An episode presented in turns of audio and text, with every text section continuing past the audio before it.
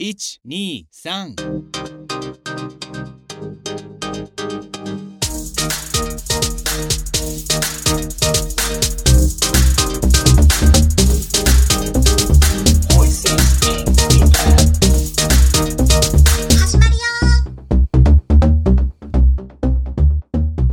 So how's things? Yeah, we've got a little situation going on at our place, so we're all kind of home for a little while, if you know what I mean. Everyone? Yep, everyone. Yeah, it's going to be an interesting week. How about you? Heard you guys. Pretty good. Just been snowboarding. Went down to Rusutsu last weekend, and it was pretty bad. It was like really icy. Definitely probably my last time snowboarding this season, maybe, but a friend of ours got injured on the first run. He caught an edge after about 2 minutes of going down the course, and then dislocated his shoulder, and that put him out for the rest of the day. Yeah, we kind of called it quits as well around then. Like it took us probably about an hour to get him off the mountain, into an ambulance, and then on his way to the hospital. And then kind of by then we were just the mood was quite low, but we did a few more runs, just to kind of get our money's worth. And then headed back to Toya to have a barbecue. And then finally met up with our friend. We went to pick him up at the hospital. Obviously, he wasn't in the highest of spirits, but he hung in there. Finally got some painkillers. Yeah, he had a terrible time. Just the medics, they wouldn't pop his shoulder back in because they said they needed a certified doctor or specialist to do it. So they probably could have done it. They probably knew how to, but their rules were like, we can't do it.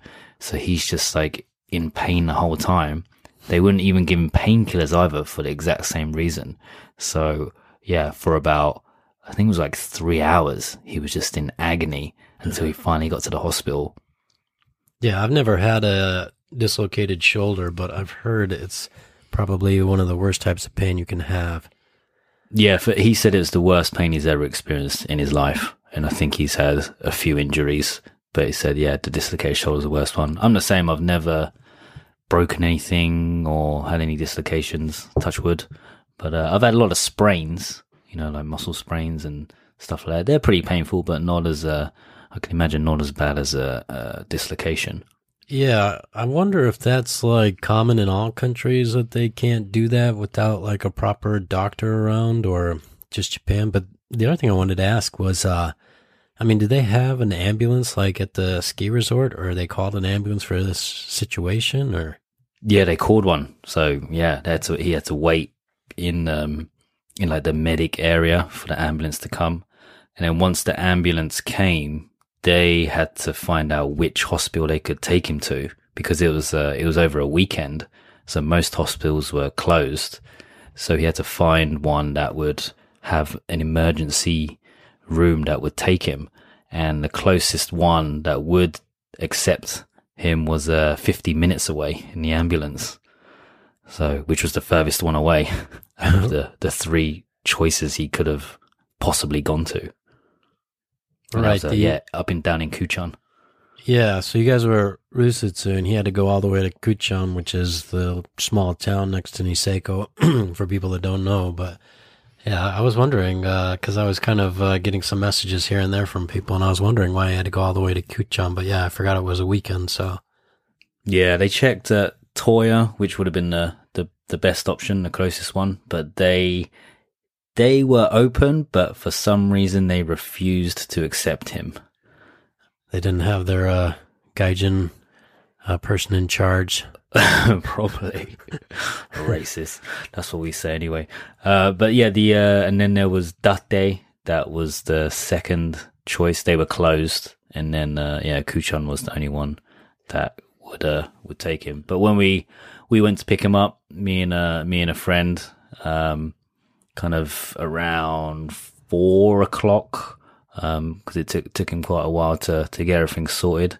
And yeah, and in that hospital, it was completely empty apart from 4 other people, and all of those other 4 were from Rusutsu. Snowboarders. Oh, really? Pretty much of the same injury. They're all like holding their arms and stuff.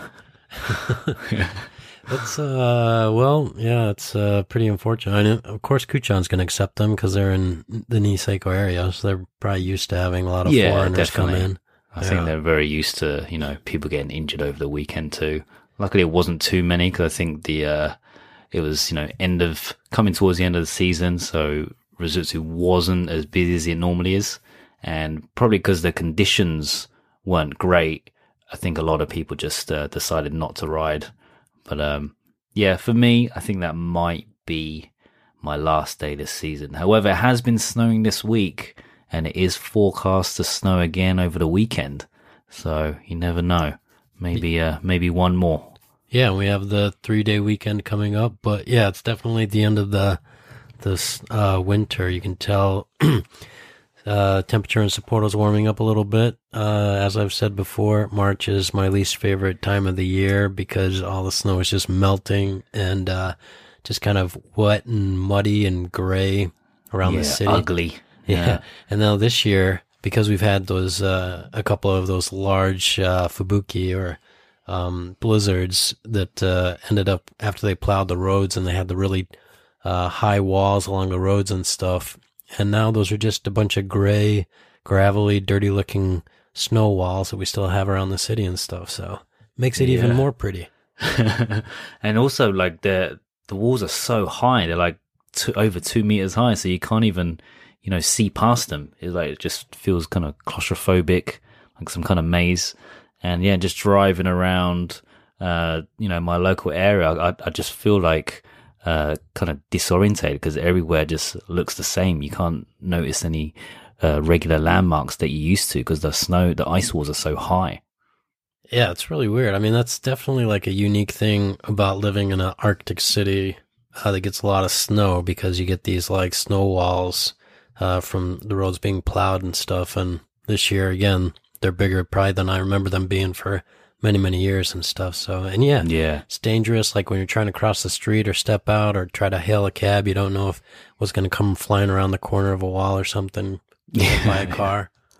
Yeah, and just like the cars, you see them kind of like sliding because of the, you know, if there's like a warm day, especially the side roads that haven't been cleared, they've got like all these divots and, you know, from the drainage and just the cars are kind of going like pretty bouncy. It's like going on an off-road course or something. And if there's 2 lanes, then it's, you know, the cars come pretty close to either sliding into each other or getting stuck even. So, but a lot of the roads have become single lane, which is probably a bit safer than having a double lane. Yeah, except for you have to wait for the cars sometimes coming the other direction, just like you were saying, because they can't really go past each other. So some people just have to stop and wait for the car coming the other direction. And I thought that was just like on side roads, but I was driving behind Sapporo Station the other day, and even some of the larger roads back there, like, you know, they just, after they plowed them, they still had a lot of snow on the sides of the road. So there's still just room for one car to go through. So even some of these main roads, you're waiting for the car from the other direction to come by. So it's been an interesting winter for a lot of reasons, but the driving makes it interesting too. Mm. But speaking of which, I will kind of say that was something that kind of surprised me about Japan when I got here. It was not something I was expecting, even though the hometown that I'm from in the U.S., we do get snow in the winter and stuff. But yeah, just nothing like here in Sapporo. It's kind of not really...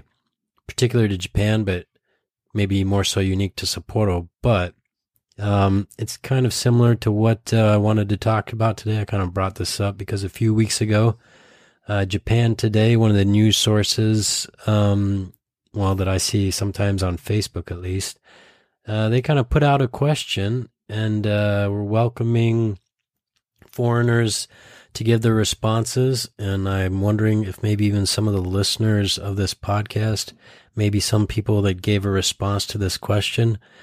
But Japan Today posed the question, what is something you long believed to be true about Japan that you found out isn't?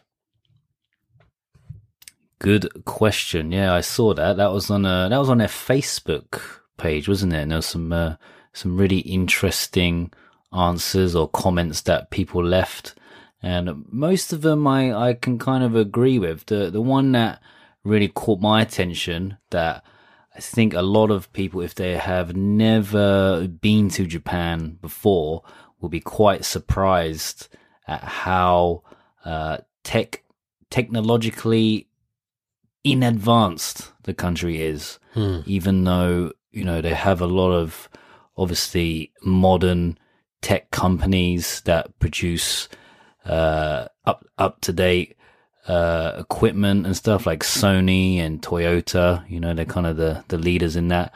But I think in everyday life, you'll be quite surprised at what they use. Apart from the toilets, I would have to say. The toilets are definitely the most advanced in the world. But apart from that, I don't think anything else is. It seems to be quite far behind. A good example is the use of fax machines, that the country just for some reason doesn't want to get rid of. But I hear that's changing because of the pandemic. So there have been some positives from the COVID. It's helping Japan advance their technology. But yeah, fax machines. Do you still use fax machines at the places you've worked at, Burke, and the company you work at now? To be honest, we haven't, and that might just be because of the pandemic. I actually joined this company that I'm at right now right when the pandemic was starting, even before everyone knew it was kind of a pandemic. Yeah, so things might have just changed along with the pandemic, just like you were talking about. But at the company I was at previously, just before this one, yes, fax machines were a big part of life. It was a large company that had a lot of sales outlets around the country. So there was a lot of documents, official documents that they were sending each other to fax machines and, to other businesses within Japan. And there were some times when we even tried to use a fax machine for overseas business partners, but that was just kind of like when all else had been failing, like we were having email troubles and stuff. And we were like, we're going to send this by fax. And of course, some companies were like, fax, what are you talking about? So yeah, it's definitely something unique to Japan for sure. Yeah, like all the places I've worked, like the schools I've worked at, they've all had fax machines. So for example, when we're entering some kind of speech contest or a presentation contest, they always give us a deadline for the application, and we have to send it by fax. We're not allowed to send. We're not allowed to email. We're not allowed to call up. It has to be by fax. So, a good thing is, you know, like I said, if anything else fails, it's kind of the last resort, a good backup. Maybe to have a fax machine if your internet's not working or your Wi-Fi is down. But I guess if you had a phone, you know, you need a phone line to have a fax machine, right? So you could just call, I guess, instead of using the fax machine.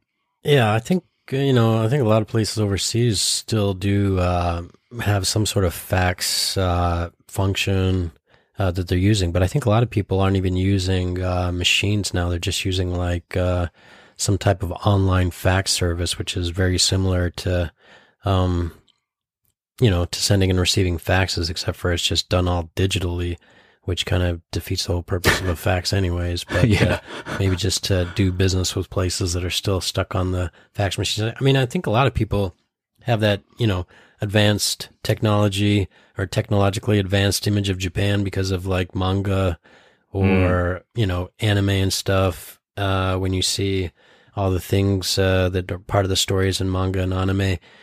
And like robots and, that very famous one, Ghost in the Shell, makes you have that image of a very technologically advanced country. Yeah, lots of robots. And I don't know, people also think of like the bullet trains and Shinkansen and maybe some of these companies that are putting out robots like Sony and stuff. But to be honest, like most overseas places now have very advanced train line systems, trains. And yeah, I mean, all sorts of places are, you know, developing robot technology as well, especially since everything is going towards AI. But yeah, one of the things I was kind of, well, just kind of, there was a bunch of them, just running through them. But, I mean, the first one on here, this person was pretty passionate what they were talking about, which is they said that, you know, their image of Japan was that there was this really wonderful family relationship that they often saw described in most comic books or manga. And, but this person just wanted to throw it out there that Japan is the #1 paradise for child abductors, as parental child abduction is legal in Japan. And this is something that for some reason I see a lot about on Facebook, because we actually, there was a police officer who trains at our jiu-jitsu gym, but he's now in a, he's not in Sapporo, he's in a different Hokkaido location, but he's like posting stuff about child abduction in Japan, like, well, sometimes almost every day. And, I haven't asked him about it, but he's posting stuff both in Japanese and in English, and some of it's referring to that very famous child abduction case by that French father who's not able to see his children, and he went on a hunger strike. And so this police officer is posting stuff about it, but it makes me, I haven't reached out to him and asked him why he's so passionate about it, because I don't really want to, you know, get caught up in all this online stuff he's posting and everything. But I'm wondering if he too is kind of going through this experience as a Japanese father. I mean, we hear about it most often, like, you know, foreign parents who the Japanese mother, like, comes to the country and takes the children back to Japan, and then the foreign parent isn't able to see their children after that happens and stuff. But he's also posting a lot of stuff about how this is just a problem for, you know, Japanese parents within Japan as well.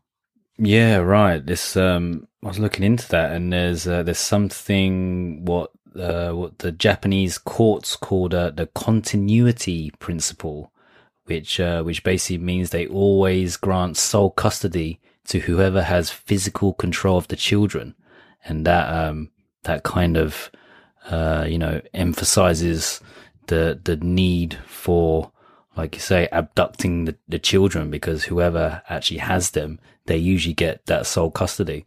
So then you always, well, I've heard of. Yeah, maybe mothers who are about to get divorced and have children, they'll take their children, just like run away and try to hide from their ex-husband until they can get to court. Which, yeah, and it's pretty crazy when I first started hearing stuff about that, but it seems to be quite common and fairly accepted, I guess. I mean, now, you know, like you're saying, that police officer's posting on Facebook and social media, and there's probably a few more, you know, activists out there trying to protest the law and get the law changed, because it's not good for the children at all. It's like this, like that, it doesn't even consider the children. It's like all for, you know, trying to keep this old-fashioned idea of a harmonious family, and for some reason not having a father or a mother, you know, kind of keeps that form going. So it's a bit weird why it hasn't changed. It just seems so old-fashioned. Yeah, I don't completely understand it, but I think they were saying it's, you know, because they consider like alimony and I mean, what is the word even for or custody? They kind of consider all of these to be private matters and not really legal matters. So it's supposed to be just something that I guess traditionally, maybe way back in the day or whatever, was figured out, you know, just between the parents in whatever fashion was necessary, whether it was like a kind way of doing things or an unkind way of doing things. And yeah, it's just kind of carried over all the way until today. But I mean, this is a huge issue for things in the international news as well. I mean, we mostly hear about it again, just what happens with foreign parents. And I mean, apparently it's ultimately supposed to be the child's decision. Is something I think I was reading, but yeah, obviously children aren't going to be able to make the decision in most cases. But and it Yeah, I mean, you always hear, well, I've heard of situations where, you know, it's never an amicable breakup. It's like once they're divorced, they're completely out of their lives. Like they're not even allowed to see their kids. I have met some Japanese people that, you know, they were divorced, didn't have custody of their child, and they've never seen them again. So yeah, one of my friends, I was quite surprised. I thought he was single. He's like, yeah, I have a 15-year-old son that he hasn't seen for like 10 years, and you know, when I spoke to him, he didn't seem like bitter about it, or you know, he was kind of quite blasé, which was a bit weird. Maybe he's just accepted that that's the way it's done in Japan. And I met a few guys like that in that same situation where they have children from a previous marriage that they have zero contact with, and they're not even trying to get any contact with them, but I guess they're not allowed to by law. Yeah, and you know, hearing that the very famous case about the French father, you know, it kind of made me hopeful that something would ultimately be able to change, because that was getting quite a bit of news, especially because he went like on a hunger strike or something. Yeah, now that also sometimes see Japanese people, like you were saying, maybe some activists out there posting things as well, then gives me even more hope that something will be done about this, because I definitely do not think it's very fair. Another thing that was on here, and you said you kind of mostly agreed with everything that was people were posting on here, so I kind of wanted to hear what you thought about this one, but this person posted that they thought Japanese eat very healthy and a balanced food. Typing's a little strange. Eat a balanced diet. But they mentioned that sometimes they see parents feeding karaage, which is basically fried chicken, to their young 1.5-year-old child, and that there's tons of sugar in savory dishes and also salt in savory dishes. So basically this person was saying they were surprised to find out the Japanese are not eating as healthy a diet as most people might think they do. Would you think this is true? I kind of agree with that a bit. Like, I think in general, if they're at home, then they're not eating super healthy. But what is healthy about their diet is the school lunches. So if they're in elementary school or junior high school, they all eat the same set meal for lunch, and it's always a very balanced diet most of the time. But in my experience from working at those schools where I've had to eat lunch with the kids, some days the lunch isn't very healthy at all. Like they'll have an agepan day or fried bread day, and that's like the main meal, like a piece of agepan on a plate, and then maybe some soup. But the fried bread is like the main dish. So that's one meal that I was like disgusted with. I was like, you can't make kids eat this as their main lunch. And then and chocopan was another one. Chocolate bread was another day. And so I think in 1 month, 2 of those days in a month they would have either agepan and chocopan. And yeah, I thought it was disgraceful. I wouldn't eat it. I was like, this is so unhealthy. I'm not going to eat this for lunch. But the kids loved it. Every time it come to that agepan or chocopan day, they got really excited, so I just gave it to them. Didn't say anything, but you know, so I was a bit kind of surprised that they had days like that. Maybe, I don't know, the budget was running low or something like that, and that's why they do it. But yeah, that was a very big surprise for me. Yeah, I think there's definitely a thing, like I think people will maybe if they really know nothing about Japan, they'll be surprised by things like that, or also maybe they'll be surprised at how popular fast food restaurants in Japan are, like McDonald's and some of the ones they have down in Tokyo, like Taco Bell and stuff. And there's definitely a lot of salt used in dishes, and maybe sugar as well, especially when you eat out. But I'm still going to go more on the side of Japan in general. It's far more healthy than places overseas, and I just still have that impression because, you know, my young kids are going through the nursery school system now, and I'm just surprised about how much she knows about vegetables. She can name all these different vegetables. She can say which vegetables she wants to eat and stuff. And, you know, I'm in my 40s and I still can't name more than 3 vegetables, you know? So I just think that type of the way they drill that in and instill, you know, those types of lessons in the kids from a very young age, you know, obviously that doesn't stick with everyone as they get older. But yeah, I don't think they have, I mean, unless you're in like a special private school or something in the U.S., you know, public school, definitely not. I don't think they really, you know, teach kids about food and healthy food in the same way that they do in Japan. I would definitely agree with you there. Like, yeah, the food, you know, there's some foods that and diets that are not the healthiest, but, you know, they can't be perfect, can they? They can't just be eating perfect healthy food all the time. They gotta enjoy their lives a little bit. That's why they have the sanji no yatsu, right? 3 o'clock snack time. Yeah. Was that a thing in your home when you were growing up? You know, because your mum's Japanese and stuff. To be honest, not that I remember. We may have had it, but no, I don't remember it being part of growing up. Did you have anything like that? No, I was quite surprised to hear how common that is in Japan. Like I remember, yeah, my friends used to always talk about it, and then all my students would talk about it all the time. Oh, it's 3 o'clock snack time, and they just start eating, you know, crisps and chocolate bars and nuts and stuff, which is all right. I think when I was growing up, you know, we always had snacks with our lunch anyway, so that was kind of part of our lunch, like a sandwich, and then a chocolate bar and some crisps. So yeah, we included the snack in our lunch, which was probably not the best thing. Yeah.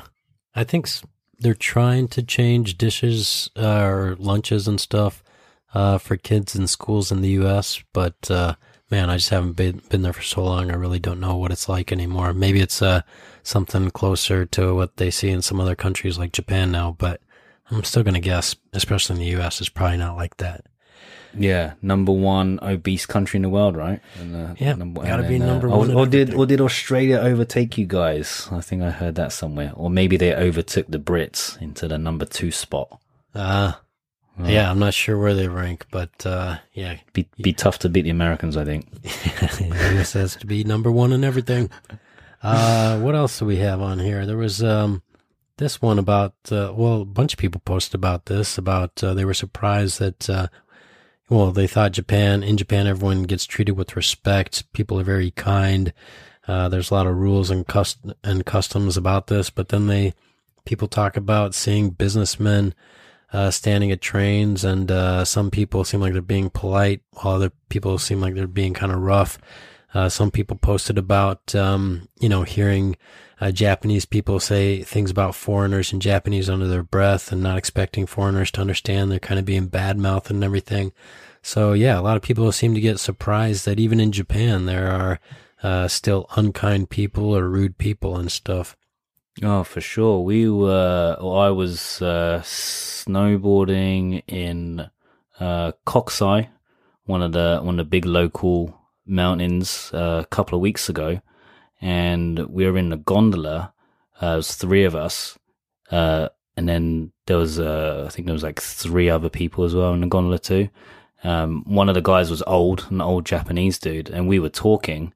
There's a sign that says in Japanese, please refrain from speaking because of, you know, corona, wear a mask and all that stuff.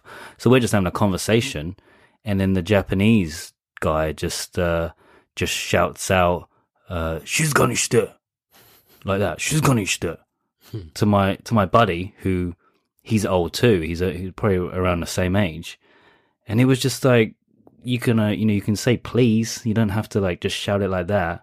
So my friend like repeated back to me. He's like, "shizuka ni shite kudasai," like trying to mock him. And then the guy, you know, just carried on saying, "Oh, you know, please shut up and be quiet. You shouldn't be talking." And yeah, so we were with one of our other friends who was Japanese, and he was just like so embarrassed that someone could be so rude to us. Basically, it's like, yeah, you don't have to shout like that. Just be polite and say it like you normally would if they were a Japanese person.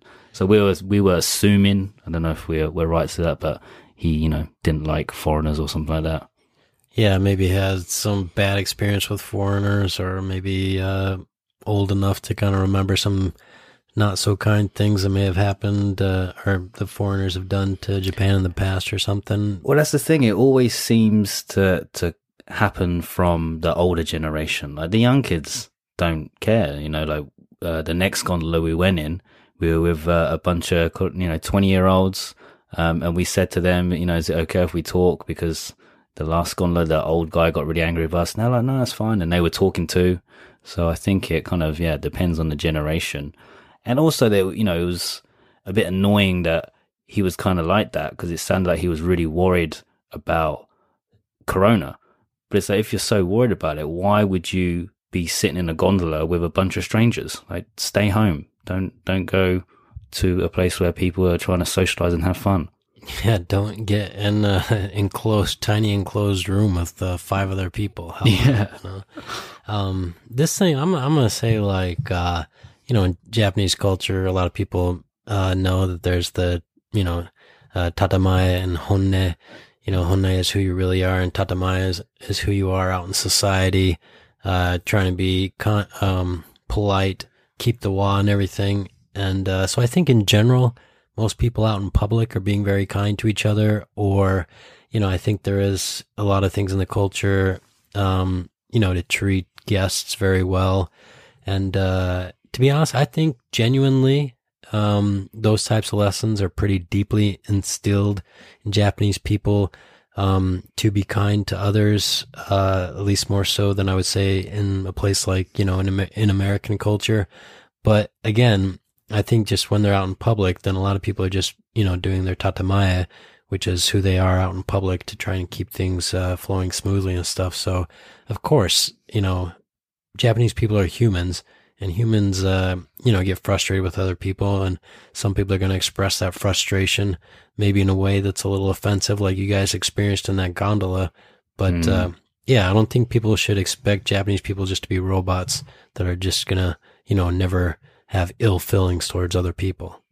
Right, of course. Yeah, they're just like any one of us. But I think, yeah, like you said, it's probably less common for the standard Japanese person to really express their true feelings out in public, which is some countries you go to, and a lot of people would basically say what they're thinking. If they're angry or pissed off at someone, they'll let them know. But I think in Japan, yeah, like you said, they're more about keeping the war and keeping the peace, just to make life a bit smoother for people. So probably less stressful if you're out in public. You don't have to worry about confrontations as much. Which is obviously makes the country very peaceful to live. Yeah, but like, you know, if you work in Japanese companies, I've talked about it a lot. Like, Japanese people are having fights with each other, arguments. Some people never get along with each other, no matter how hard they try or something, and they just give up on trying to get along with each other.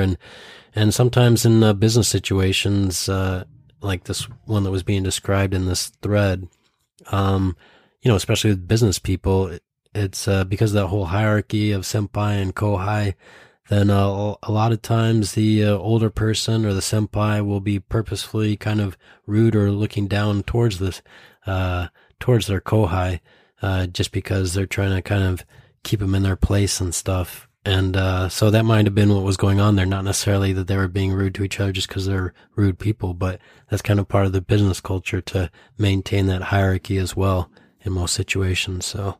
That must be quite hard to be in that relationship. But I guess if you want to, you know, function as a regular member of society in Japan, as a Japanese person, you have to go through that experience, you know, and it starts at quite a young age, like in maybe like junior high school. I think it really begins when you join, you know, clubs, and then you have your senpai, kohai. So one of my friends, their child is going into junior high next year, and their child's like really worried about joining, you know, a school club, because they know that they're going to have to start at the bottom and be treated like shit from their senpais. So they don't want to join a club. And it's like, well, he was saying to encourage her, well, you have to go through it, because you're going to experience that later on in life anyway. So if you're going to avoid it at such a young age, it's going to be tough getting used to that the older you get. Their child wanted to join the Going Home Club, which is Kikakubu or something like that. Can't remember what it means. I don't think it's an official club, but it's like the ones where none of the students can find anything to join, so they just go home. That's a good club to be in. Yeah. I think, they should get used to that culture, because it's very prevalent in Japan, and it probably will be for the foreseeable future, I'm guessing. Luckily, as foreigners, we don't have to kind of adhere to that as much, I think. Maybe at work, I don't know, but everyone I've worked with, unless they're like my actual boss, there's no that kind of kohai senpai relationship. Yeah, definitely not. What about this one? They were saying they were surprised because they didn't once they got here. They were surprised because they didn't think Japanese people cared as much about the environment as their image before they got to Japan. And I'm not really sure what this person. They didn't really elaborate on it. But do you think Japan or Japanese people don't really care about the environment too much, or can you think of anything that might give somebody the impression that that is the case in Japan? Well, if you go to the beach or a park, then you will often see just like rubbish everywhere, especially down the beaches. It seems to be that's a common dumping ground for people to throw away their washing machines or their day biggies that they don't want to pay to get rid of. If you go to a beach, maybe not in the summertime, but off season, you'll see a lot of crap down there. And yeah, and in parks, there's a local tennis court that I often play at down by the river, and there's always cigarette butts everywhere by the benches and plastic bags of empty coffee cans there. And it's just like, why don't you take your rubbish with you? It's not that difficult to do. But that's quite surprising to see. There was no bins around, no public bins around, but I don't think it's that hard to take away your rubbish. But then again, maybe, yeah, from my experience, a lot of Japanese people don't really care about the environment so much. Yeah, I guess that's true. I would still think, if a person spends any time in a lot of big cities in the U.S. or cities that are the same size as Sapporo, at least, they would definitely feel that maybe Japan was still cleaner. But yeah, you definitely do see people littering and stuff. I was trying to think of some things. Maybe it's because, oftentimes they do really weird construction in strange places, or, they do a lot of this. For example, flood prevention along rivers and stuff, put in a lot of cement barriers, which might not be necessary. Or we have a friend that kind of works in forestry, or was working in forestry for a little while, and he was saying, especially in Hokkaido and around Sapporo, when they go and cut down trees, well, it's just not very regulated and well thought out.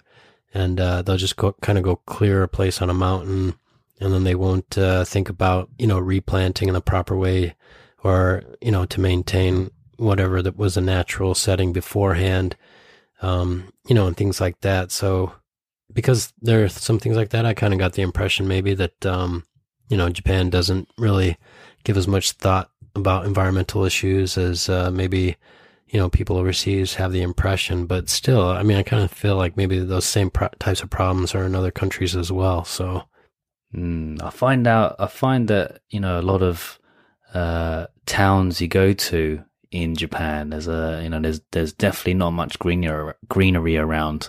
It's a lot of grey, ugly buildings, which I was quite surprised to see when I first came here. The cities you can kind of expect it, but even in smaller towns, the greenery is not very well kept in the parks. Sapporo is a bit better. We have like Nakajima Park and Odori, and they seem to keep those in good conditions. But yeah, if you go to any other city that I've been to. It's just like, yeah, ugly grey block buildings. No trees around in neighbourhoods and stuff. You might see the odd one or two here and there, but you know, that like that kind of picturesque scene in those American movies where there's all these, you know, terraced houses and a big long driveway covered with like a canopy of trees. Is that like a common thing in America, or is that just Hollywood bullshitting, spreading propaganda? I think in most places, again, there's pretty strict zoning laws or regulations about how areas should be developed and stuff, and how they should look, and you know, maintaining a certain amount of greenery within urban areas and things like that. So maybe some of it is Hollywood, but well, at least more so in Japan, I think a lot of things like that are planned. There's a lot of city planning that goes into things, you know, more than they put thought into it here. Yeah, I'm picturing the movie Big, you know, with Tom Hanks, and that street that he lived in was kind of like very picturesque with a lot of greenery around, and I was thinking, if Bert grew up in a place like that. Oh, well, yeah, I mean, you know, subdivision, I can't remember exactly what it was like in Big, but, I mean, subdivisions in the U.S., yeah, they're kind of cookie cutter, laid out a lot of, you know, trees in exact spots and, you know, boulevards with, you know, greenery down the middle of the road and stuff. So. Yeah, everyone's got gardens, right, front and back lawns. Yeah, I mean, that's how, I mean, fences. Yeah, isn't it like that in England? Not... Maybe in some places, I think places outside of the city, the suburbs, of course. Like we have mainly back gardens and some small yards, but not many places have like picket fences. So I think, yeah, just because the land areas are a lot smaller in the UK than America. Yeah, and that's definitely not something you'll see in Japan very often either. It's like, you know, those nice gardens or lawns and stuff. I mean, probably for the same reason as you were just describing about the UK. It's just, you know, land is very sparse that can be used, and especially in cities. I mean, people that do have any type of lawn or garden in the city here in Sapporo, it's just like a very small block of grass out in front of their house or something, or behind their house. Or some people have kind of like gravel gardens, so-called gardens, back in their house. I mean, a lot of people that do that, they do put quite a bit of thought, it seems like, into having a variety of trees and trying to make it quite picturesque. But yeah, it's just such a small size and everything that's not even comparable to anything that, you know, at least I was used to growing up in the US and stuff. Yeah, no space for a swimming pool, right? Yeah, exactly. Yeah, that was the thing. I mean, you remember in Terrace House, like, which season was it? It might have even been a recent season. They had like a swimming pool at the house. Yeah, I think every season had a swimming pool, didn't they? Do they? Yeah. From what I remember. Yeah. But it wasn't, it was like a narrow, kind of long one. It wasn't, you know, a great swimming pool. I don't think you could actually swim in it. It was more just to like hang out. Yeah, exactly. Or they'd kind of have like those above ground type swimming pools. Those are kind of popular in different parts of the U.S. and stuff, but it's not like the swimming pool in the ground and in your backyard that you'll see in like Southern California or places in Arizona and stuff. So yeah. Did you have a swimming pool growing up? No, Ben, contrary to popular belief, I did not grow up in, you know, a huge mansion and stuff. So only swimming pool we had was, in the second floor, bathroom, which is a small bathtub. We had a paddling pool, kind of, how was it? Like a, yeah, round, 2 meter by 2 meter paddling pool that we'd blow up in the summertime. That kind of right. Just about fit in our back garden. Yeah. Yeah.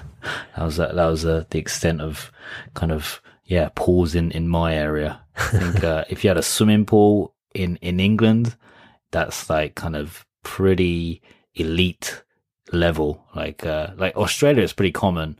I guess like California, maybe it's common for regular folk to have swimming pools. But yeah, in England, if you have a swimming pool, you are, you know, you're killing it. You're doing well in life. Yeah, I think even places like California now, though, because of, you know, droughts and everything, it's pretty hard or expensive to have a swimming pool and stuff to maintain it. Anything else on here? How are you personally? Things that surprised you? I mean, I had some things, but they're kind of pretty boring and everyday. Like, I was just surprised how many, you know, how often prime ministers change in Japan. It's like sometimes more than once a year. Yeah, yeah. Well, there was the one about how Japan is still a cash-based society. They're trying to make it cashless to you know, join the rest of the world by having more online banking, using card payments now, not credit cards, but using phones to pay for things at convenience stores or for shopping. What do they have? Do you use any of that stuff? There's like PayPay. I mean, like Apple Pay is like the main one abroad, but in Japan, yeah, there's like PayPay.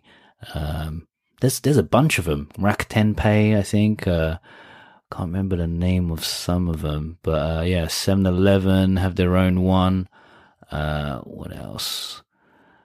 There's, yeah, I can't think of the names on top of my head, but every time you go into, you know, a convenience store, they have like 10 different logos of different ways for paying for things using your phone. Yeah, I don't use any of them. I just use my credit card. Yeah, we're just using credit card. I mean, I get email from SoftBank probably once a month that I need to hurry up and, you know, consider signing up and using their pay service and stuff. But yeah, we just use credit cards because, you know, we get points for one of the credit cards we have is ANA Airlines. So we get, you know, mileage and stuff by using that one. And then the other ones we have is just for, you know, a local department store here. So I get enough points to kind of get some free groceries here and there and stuff. But yeah, we're still in credit card land. And I was surprised because I was in the cab the other day, actually. And yeah, he just told me I couldn't use a credit card to pay. Couldn't use it? Really? I'm like, what are you talking about? No, I'm just going to get out. Is that okay? But you mean like he just stopped accepting it? Or was that just the taxi company did not accept credit cards? That company did not accept credit cards. I mean, I don't know. Maybe that's like that in some places in the U.S., but I don't think so. What I was kind of looking on the interweb, and I was trying to find some reasons why, Japan is still predominantly cash-based society, and I found a list of some of the main reasons, and I recommend what do you think could be a reason why Japan is still heavily relying on cash? I think we talked about this before, and I remember one reason being that, like a lot of places, businesses in general, or that's what it was. The credit card companies charged very high fees or something to retailers or other locations that wanted to use credit card service or offer credit card service. So just a lot of places didn't want to, you know, be in business with the credit card companies, so they just didn't offer credit card services at their own business. I think that was one reason. Was that mentioned in there? Yeah, and mainly because there's a lot of small businesses in Japan. You know, there's like these little izakayas and bars, and yeah, they don't want to pay the high fees for using credit cards, so they use cash, and yeah, so that's a big reason. Yeah, well done, Burke. Any other reasons? Any other reasons? Well, I'll give you a couple more. So there's this expression "tansu yokin," which means saving money under your mattress. So a lot of older people still kind of do this because of the low interest or even negative interest in some banks, that a lot of people think it's safer to keep their money or their money in cash underneath a mattress back at home. Huh. And also kind of related to that, why they do that is because Japan is kind of known to be a very safe country, and it's You know, it's quite rare for robberies to take place, people to steal your money, steal your wallet, pickpockets, break-ins, yeah, all that theft is very low. So yeah, people actually feel comfortable walking around with tens of thousands of yen in their wallet because they know that even if it gets lost, a lot of times their wallet will be returned to the local koban with the cash still inside, and that's definitely still happens now.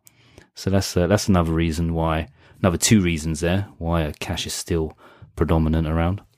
Well, I will say that my wallet here in Japan usually has a lot more money in it in cash than it would have ever in the U.S. Just because, yeah, I was I'm worried about maybe my wallet getting stolen or me even forgetting and losing my wallet. Yeah, your wallet always looks like really heavy with, I don't know, coins, 1 yens and 10 yens.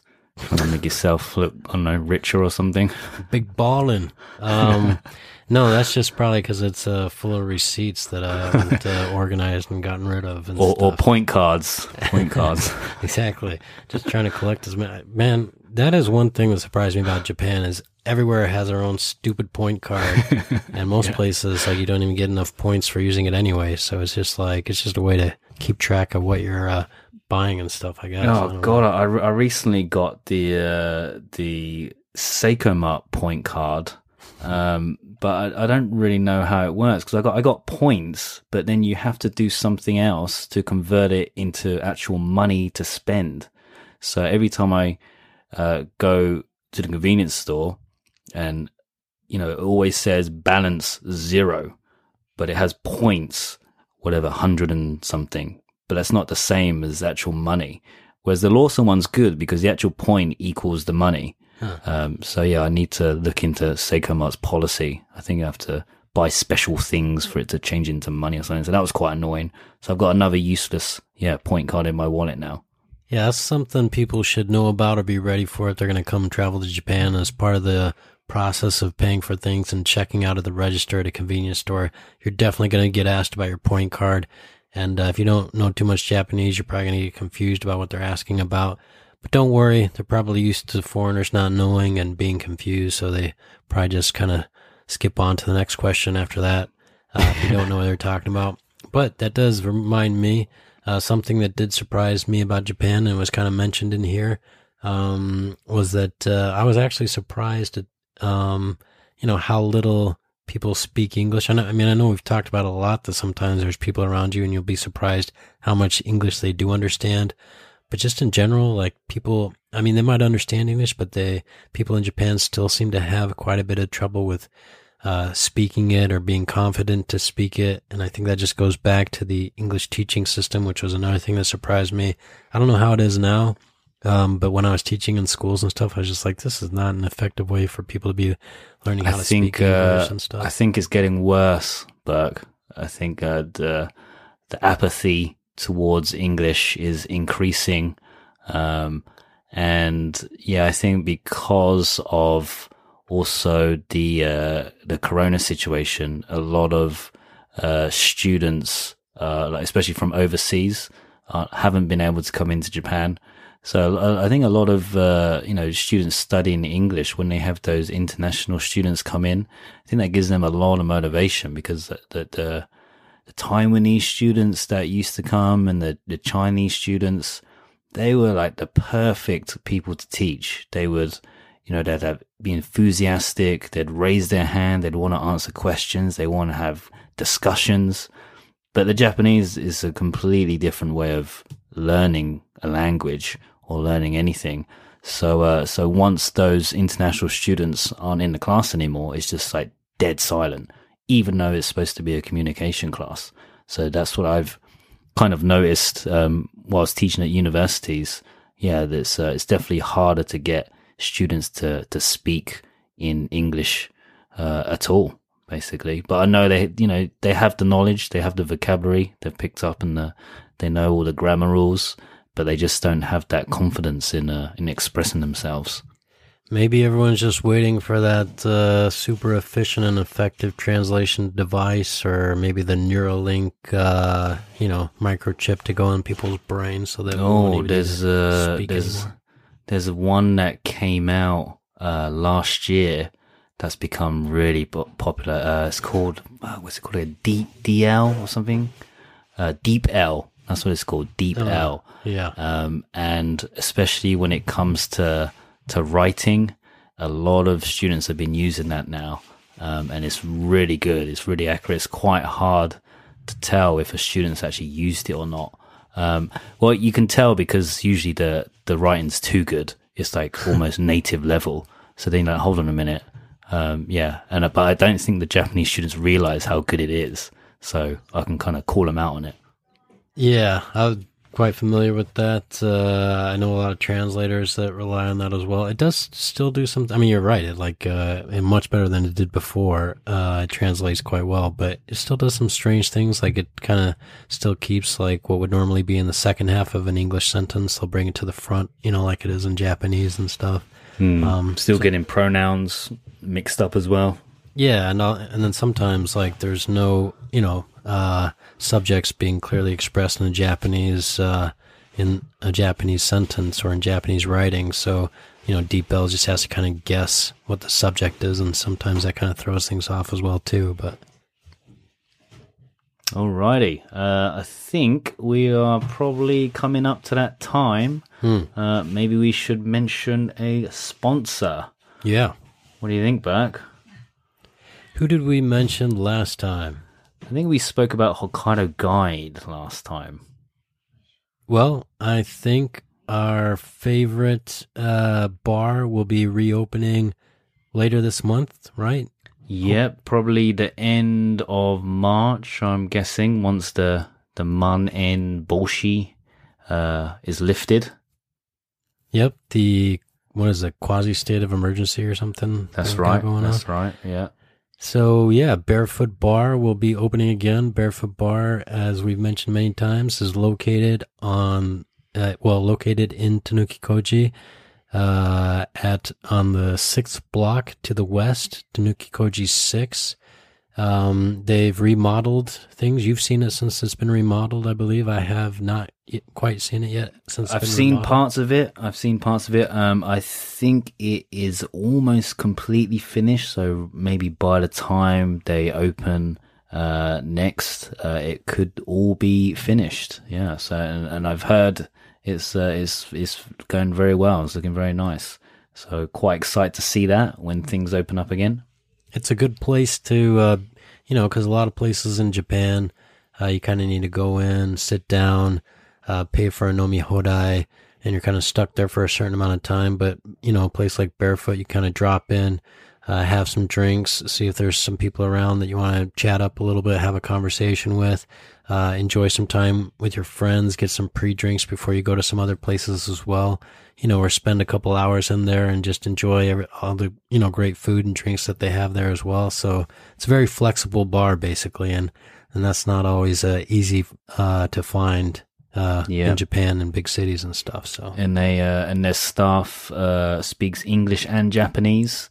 So if you're visiting and you don't have much Japanese, you can go in there and don't have to worry about communication. Or if you actually want to practice your Japanese, you can go in there as well and have a chinwag with the staff, which they'll be very happy to, I'm sure, to talk to you and have a conversation, teach you about Sapporo and the local delights of this city.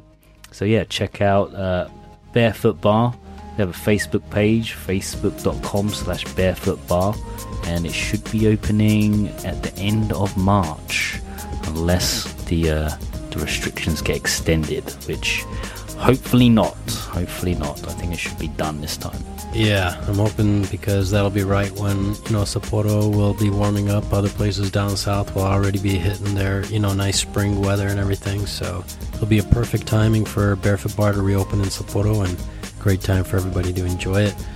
Thank you everyone for tuning in. We definitely appreciate it. Yep, leave us a rating and review on Apple Podcasts, and that would be the best way to support us. So yeah, if you really like us and you really want to help us, then leave us a rating and review on Apple Podcasts. Only takes a minute, so please do that. And As Burke said, thanks for joining us, everyone, and we'll catch you again next time. お疲れ様です。お疲れ様でした。